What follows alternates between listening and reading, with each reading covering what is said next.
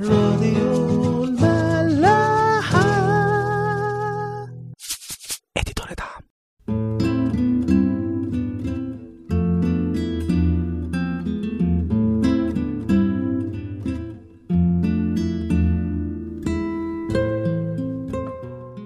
مساء الخير أهلا بيكم في حلقة جديدة من عيش وملح مثل الزارع من أشهر أمثال المسيح ويمكن ده بسبب التفاصيل الكتير اللي فيه أو بسبب وضوحه وتفسير المسيح ليه بعدين لتلاميذه وبالتالي لينا كلنا.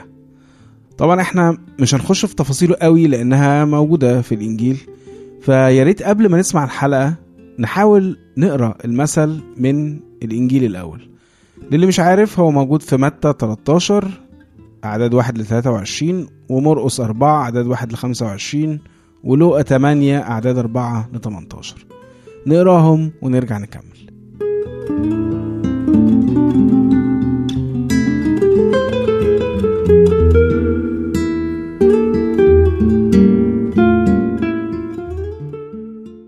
قبل ما نخش في تفاصيل المثل في كام حاجة حوالين المثل كده ممكن تلفت نظرنا. أول حاجة بعد ما حكى يسوع المثل من غير شرح جوله التلاميذ طبعا بعدها مش فاهمين حاجة. بيقول لنا كده في لقا 8 9 فسأله تلاميذه قائلين ما عسى أن يكون هذا المثل؟ يعني مش فاهمين حاجة خالص. وفي متى 12 10 يقول لنا إن هم سألوه حاجة كمان. يقول لنا فتقدم التلاميذ وقالوا له لماذا تكلمهم بأمثال؟ ليه بيتكلم اليهود بأمثال؟ ليه مش بتفسر أنت بتقول إيه؟ فلو كملنا متى 12 أعداد 11 ل 17 هنلاقي يسوع رد عليهم وقال لهم كده. فأجاب وقال لهم لأنه قد أعطي لكم أن تعرفوا أسرار ملكوت السماوات وأما لأولئك فلم يعطى فأن من له سيعطى ويزاد وأما من ليس له فالذي عنده سيؤخذ منه. من أجل هذا أكلمهم بأمثال لأنهم مبصرين لا يبصرون وسامعين لا يسمعون ولا يفهمون. فقد تمت فيهم نبوة أشعياء قائلة تسمعون سمعا ولا تفهمون ومبصرين تبصرون ولا تنظرون. لأن قلب هذا الشعب قد غلظ وأذانهم قد ثقل سماعها وغمضوا عيونهم لئلا يبصروا بعيونهم ويسمعوا بأذانهم ويفهموا بقلوبهم ويرجعوا فأشفيهم. ولكن طوبى لعيونكم لأنها تبصر ولأذانكم لأنها تسمع. فإني الحق أقول لكم إن أنبياء وأبرارا كثيرين اشتهوا أن يروا ما أنتم ترون ولم يروا وأن يسمعوا ما أنتم تسمعون ولم يسمعوا. إيه بقى الكلام ده؟ ممكن الناس تحس إنه تقيل وإزاي إنه حد ممكن يوصل للمرحلة دي؟ بس الحقيقة الموضوع مش بعيد قوي. هو ظريف جدا كمان إنه تفسيره موجود في مثل الزرع نفسه واللي هو أول موديل أو نموذج من الناس ذكروا المسيح اللي هم على الطريق. قريت تأمل ظريف كمان على الموضوع ده إنه لو ناخد بالنا يعني لو رحنا أي منطقة زراعية أو فلاحين هنلاقي دايما الطريق أعلى من المنطقة الزراعية اللي حواليه. وده بالظبط بيوصف نموذج الناس دي. هي ناس مرتفعة على كلمة ربنا. مش شايفة لها احتياج أو لازمة ليها أصلا. فبالتالي يعني بيشوفوا بيسمعوا كل حاجة بس ما فيش حاجة بتخش أصلا. زي ما دخلت زي ما خرجت. كل ده ليه بقى؟ بسبب الكبرياء. إحنا طبعا يعني اتكلمنا عن الكبرياء كتير وخصوصا كمان آخر مرة فيا ريت نرجع نسمع آخر حلقة لو ما كناش سمعناها عن موضوع الكبرياء وإزاي بيوصلنا لمرحلة العمل الروحي اللي بتمنع عننا أي علاقة حية بيننا وبين ربنا. فبالكبرياء مش ممكن ابدا هنفهم كلمة ربنا. استحالة. وعشان كده أول سكة أي تعامل مع ربنا أصلا هو التواضع. عشان نعرف نسمع ونفهم كلامه.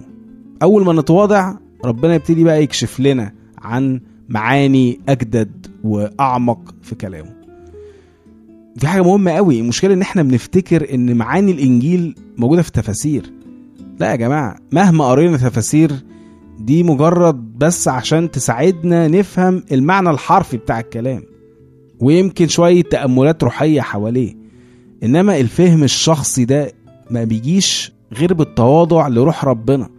عشان يبتدي يفهمنا بقى كلام المسيح على مقاسنا على مقاس كل واحد وشخصيته وحياته والظروف اللي حواليه.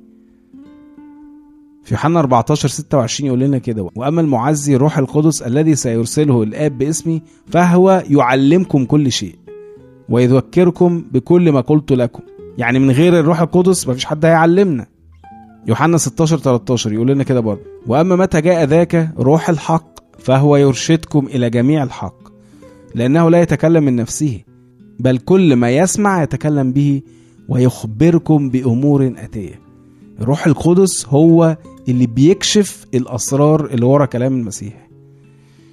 لو كان الموضوع معتمد على التفاسير أو عامة إرشاد أي ناس تانية وخلاص ما كانش بقى فيه لازمة للروح القدس. مش كده؟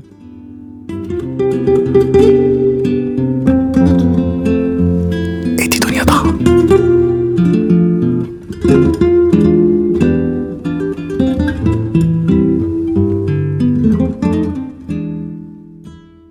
حاجة تانية هنلاقيها حوالين مثل الزارع بس هي في الآخر بقى.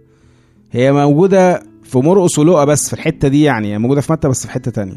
خلونا نقراها من لقا 8 16 ل 18 يسوع بيقول كده وليس أحد يوقد سراجا ويغطيه بإناء أو يضعه تحت سرير بل يضعه على منارة لينظر الداخلون النور. لأنه ليس خفي لا يظهر ولا مكتوم لا يعلم ويعلن. فانظروا كيف تسمعون لأن من له سيعطى ومن ليس له فالذي يظن له يؤخذ منه. يمكن من أول وهلة ما نفهمش إيه علاقة الكلام ده بالمثل. بس الحقيقة إحنا لو فهمناه هنحس قد إيه بقى هو مهم أصلا إننا نرجع نقرأ المثل تاني. في آيات 16 و17 يسوع بيتكلم عن عمل الكلمة جوانا.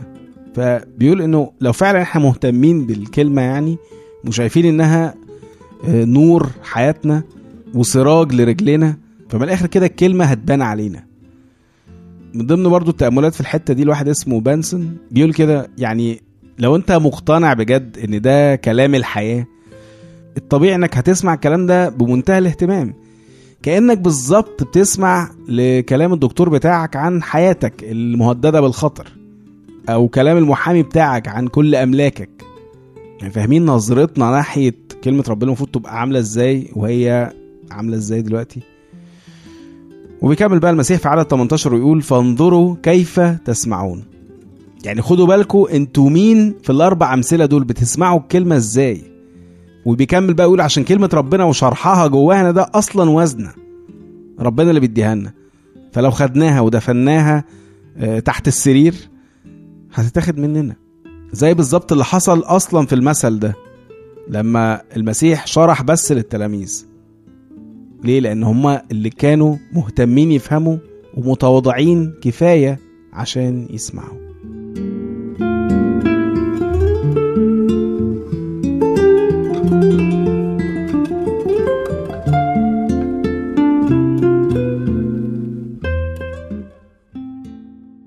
المثل بقى باختصار بيتكلم عن أربع نماذج للتعامل مع كلمة ربنا. اتكلمنا عن الطريق ويا ريت يعني عامة زي ما بنقول كتير قوي في عيش وملح إنه حتى لو شبهنا أو نسبنا أي مثل سيء لأمثلة في الكتاب أو حتى بره الكتاب فده مش عشان نبعد التهمة عننا إنما عشان نشوف الموضوع ده بيوصل لايه فلو رجعنا لمثل الطريق هنلاقي إن أي حد مش مقدر أهمية كلمة ربنا بالنسبة لحياته هيبقى في نفس الحتة دي. والاهتمام ده يعني بيبان لأنه بينعكس على تعاملنا اليومي مع كلمة ربنا. من هنا نعرف بقى إحنا فعلا مين في دول. يعني عشان نقرب الموضوع لدماغنا أكتر خلونا نتخيل كده إنه في أربعة أصحاب حد فيهم اقترح إن هم يعملوا درس كتاب ما بينهم عشان الطبيعي إن هم يعيشوا حياتهم بشكل مختلف. فواحد منهم من الأول كده خالص انسحب قال لهم لا يا عم أنا مش شايف لازمة أصلا للكلمة في حياتي فكملوا أنتوا. فده أول واحد اللي هو بتاع الطريق. الثلاثه الباقيين بقى قرروا يكملوا. أول واحد فيهم كان بيتحمس وبيظهر اهتمام آه بس هو في الحقيقة من جواه قافل قلبه.